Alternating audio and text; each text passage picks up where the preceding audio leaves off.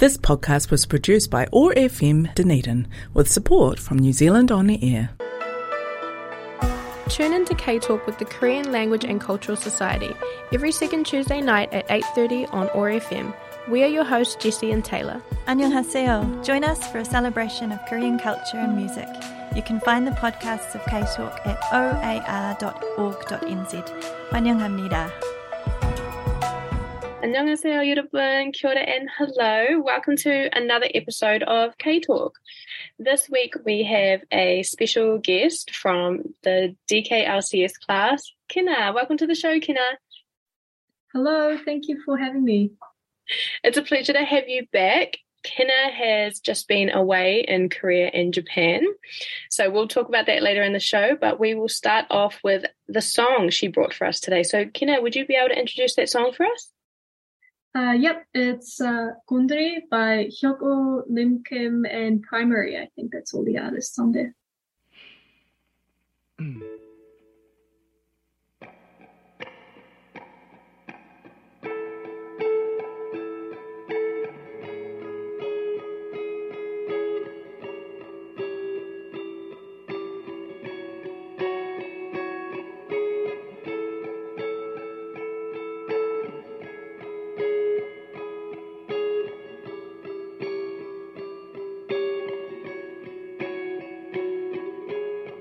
새벽 그림자 사이에 뒷박질하는 불빛은 모닥불 같아. 선선한 아침에 노을 저기 아래는 우리의 보금자리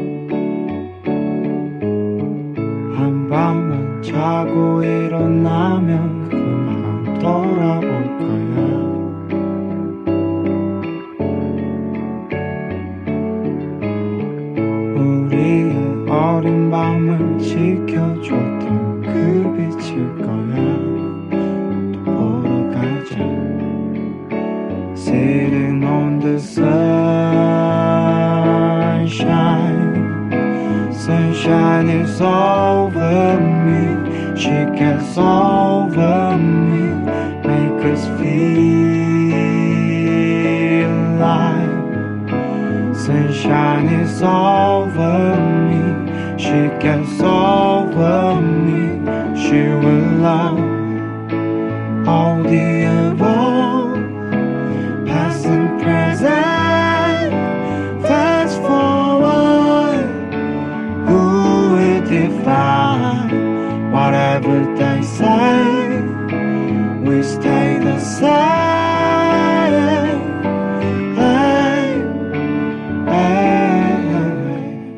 어제도 오늘도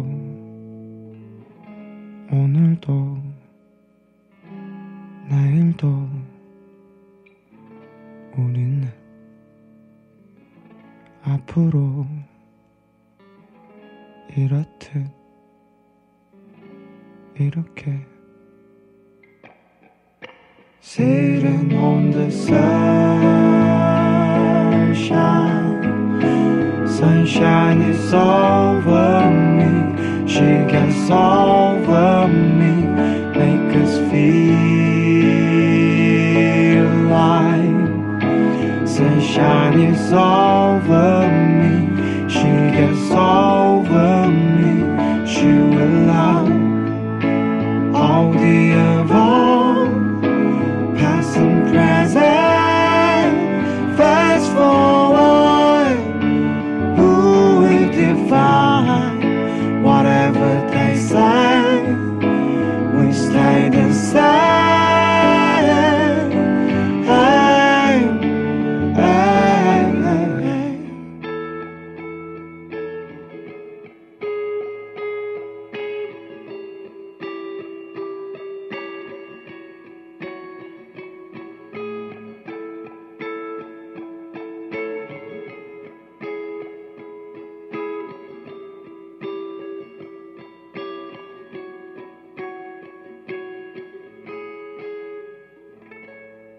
So that was an amazing song, Kenna. Thank you for bringing it along to us. What made you choose it? Um, I think that's one of the very early songs that I started listening to when I began studying Korean. And I also like that it's uh Hyukoh is like an independent artist. And I quite like the more independent artists in, in Korean music. Um, Oh, yeah, because I suppose in Korean music, a lot of, I mean, artists are in K-pop groups, right? Yeah, and they're often signed with one of the main handful of companies. Yeah. And I don't always like what the main companies do. So I, I think it's good to also, you know, when there's good independent artists to also, um, I guess, showcase them. Yeah, sure. No, it was a lovely song. Um, so yes, how long have you been home now, or how long were you away in Korea and Japan for? So I've been back uh, since the 1st of January. I had New Year's in the plane and um, I left in April. So I was away for a good eight, nine months. Oh, wow, that's a long time. And how many months did you spend in Korea? Yeah, so I was in Korea for the first three months, then in Vietnam for about a month, then in Japan for three months, and then in Vietnam again for a month, and then I came back. Oh wow, I didn't realize you went to Vietnam as well. How was that?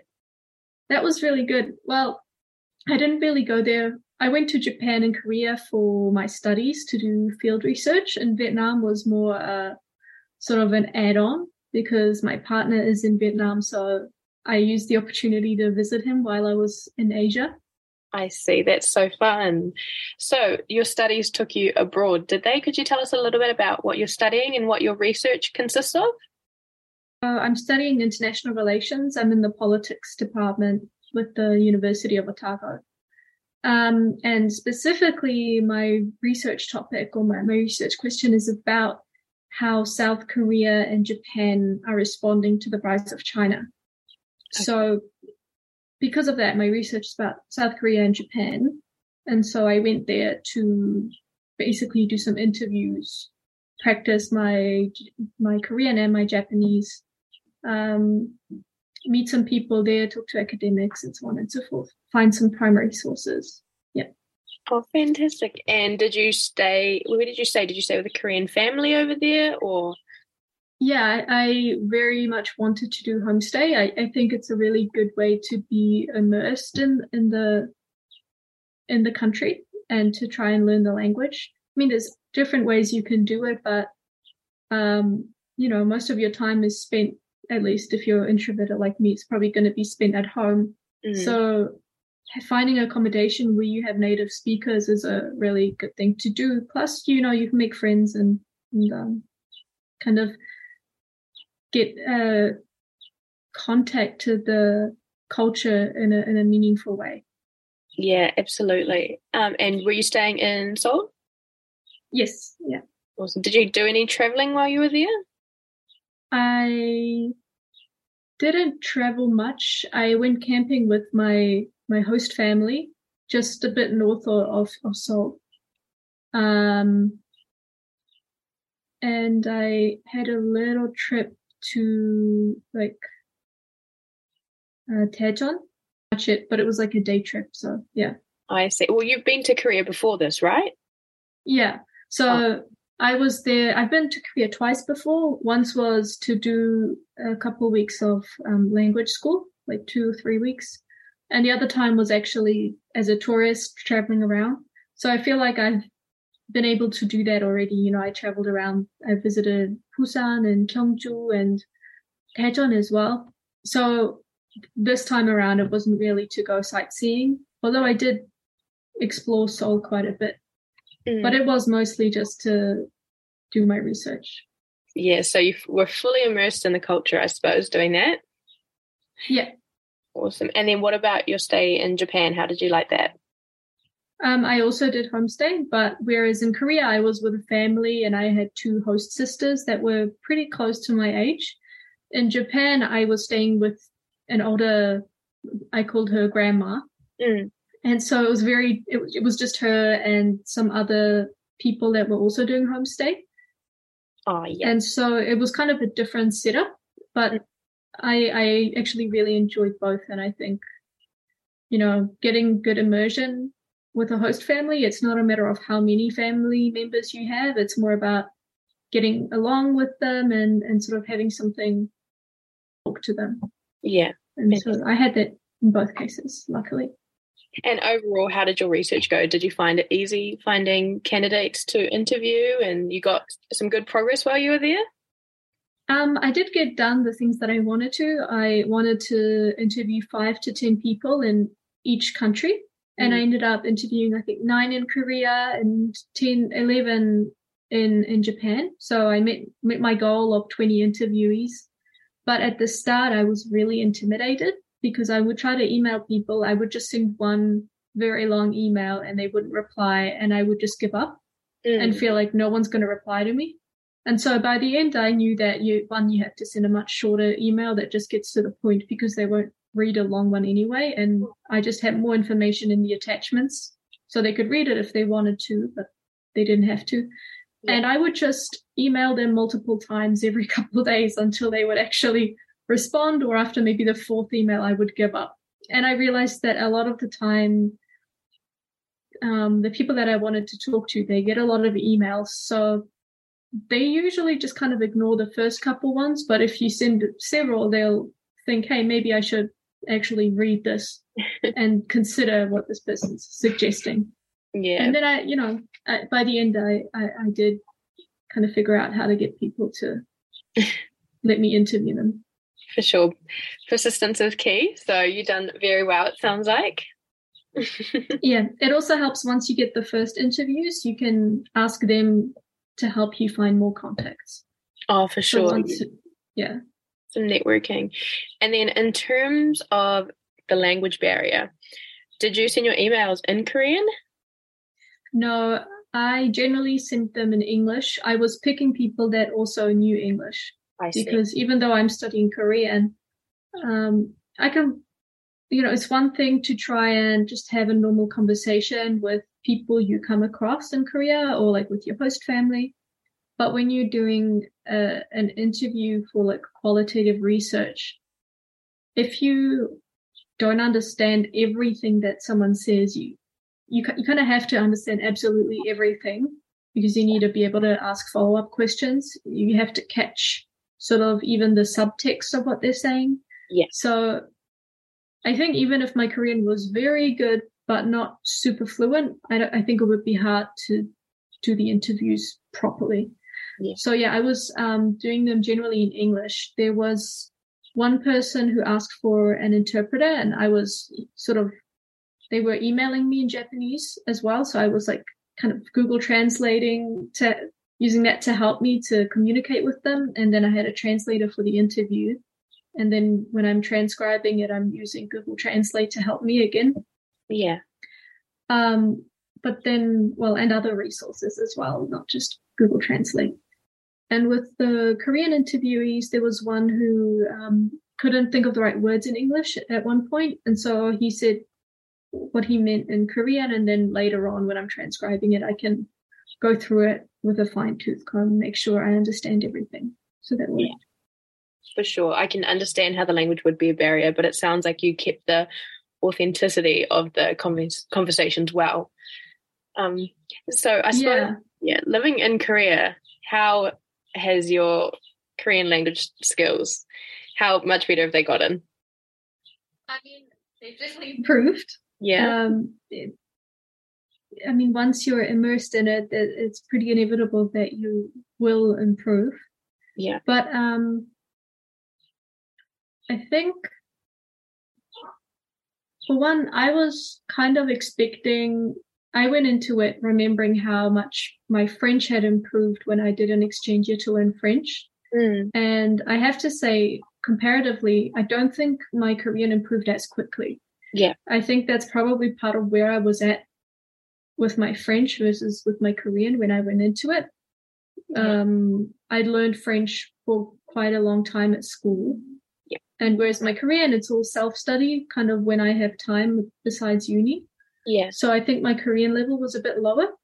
Mm. And also just the fact that, you know, if you speak European languages and then you learn French, it's just so much easier to learn because there's so many words that at least when they're written, they look, you can understand them. Yeah. Whereas with Korean, there's just, you really don't have anything to, to hold on to in that regard. Yeah. So I think I improved more slowly, but now I'm, I'm also doing lots of reading. I mean, we can get into that later. So I think it, it, it definitely helped me improve my conversational skills more than anything Mm. Yeah. and just kind of build that confidence that, yeah, I can kind of manage to have a conversation. I think that was the biggest change. I am curious, how many languages do you speak? Um, fluently, I would say three. So, so German's my first language and then French. And so Korean would be my fourth language and then Japanese would be my fifth. But so I'm not really counting those because I, I don't consider myself fluent in them quite yet. But you Uh, speak yeah. well and you can hold a conversation in those languages. Um, it depends about what. I guess that's kind of the case in every language, right? Even in your first language, you might not be able to talk about everything and inspire confidence. But so in Korean, I think it's like most basic conversations. Mm. Um, hopefully I can manage. In Japanese, it's like quite rough. it's still very like bumpy. Um, can I have a conversation? Yes. Will there be a lot of gesturing and uh, maybe some English words thrown in there? Yeah, probably. I did see this like little joke online and it said if you ever go to Korea and you don't know how to speak Korean, like if you went to a cafe, you just gesture and you could like point to something in a cafe and just be like, Igor 주세요. Yeah. I mean, it you would do that work. in every language, right? Like you're not going to Yeah. starve. yeah, Yeah. for sure. That is, yeah. Yeah. that's so amazing. Um, and But then now, um, oh, sorry. no, you go. I, was just now though I have the problem of um when I will try to speak Korean or Japanese, I'll think of the other language. Ah. Because even though they're not related per se, they do have a lot of they do both have a lot of loan words from Chinese. So some of the words are similar. yeah, So that can be a bit confusing. yeah, no, for sure. Um, and how has coming back to the Dunedin Korean Society helped you out with your language learning process? Because we'll be learning poems again this semester. So does it kind of keep, you know, the learning process going for you? It's much better than just looking at a textbook, you know? Yeah, definitely like working with textbooks at all. Yeah. I like to um well first off, we haven't really had classes yet, but I'm really looking forward to them.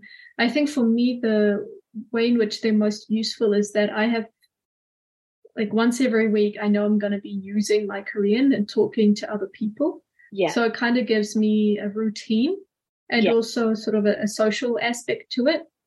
Um where you kind of maybe see your progress Mhm. because you're actually using your Korean in real life. And it's just kind of, mm, there's something about sort of the classroom and that I like to have a little bit of that in my language learning. Yeah, no, I definitely a lot in my journey. I have, I've paused um, on my study. I haven't done much study in the last four or five months, but I'm looking forward to getting back into it after a summer off, for sure. Um, but yes, so for anyone who is interested in coming to our classes, we start back up on the 24th of February. And if you are interested, um, you can just message our Facebook page, and there is a lot of information on there and we can send you all the details. It's really fun and I highly recommend. Um, every month we do cultural workshops. So, Kenna, you came to our previous one, which was for the Lunar New Year. How did you find that? I loved it. It was really nice. Um, partly because Dun- Dunedin is very, very quiet in January. Mm-hmm. So it feels like there's not a lot going on. There's not really many like people to hang out with because everyone's gone home. Yeah. So it was really nice for me to come back to New Zealand and then pretty soon have this kind of social event and see everyone again. And then plus obviously you have the Korean culture that you get to experience and, and participate in with like us all making the food together. Mm. Um, so yeah, I think it was great. Yeah, it was fantastic. All right, then. Well, to finish off our episode today, we will play the last song you brought for us. And could you tell us the name, please? It's um If You by Ailee and it's my go-to karaoke song for in Korea we are going to be doing a karaoke cultural workshop. So, Norebang, very excited. But, Kenna, I just want to thank you for coming on to the show today and telling us about your story. Well, thank you very much. This this has been a pleasure. Awesome. All right. Thank you, everyone. 감사합니다.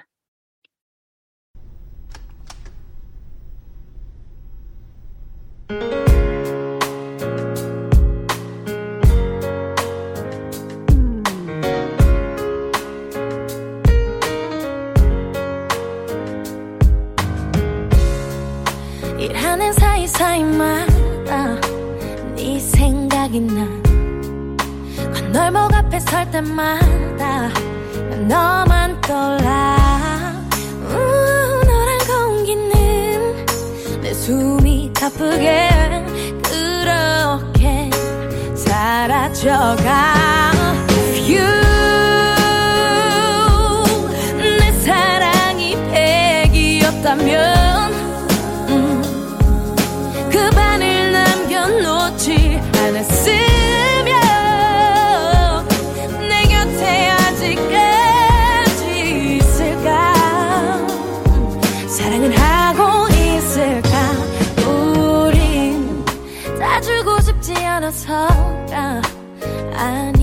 아니었나 음, 다만 시간이 필요해서 몇 번의 이별에 다친 내 기억에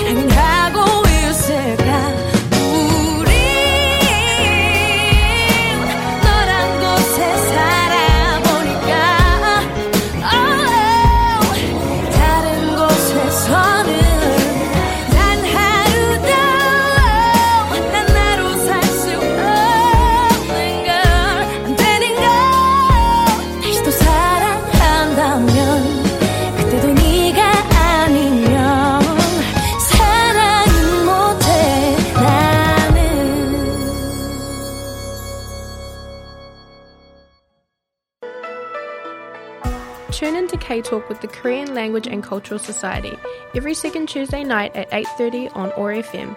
We are your hosts, Jesse and Taylor. 안녕하세요. Join us for a celebration of Korean culture and music. You can find the podcasts of K-Talk at oar.org.nz. 환영합니다.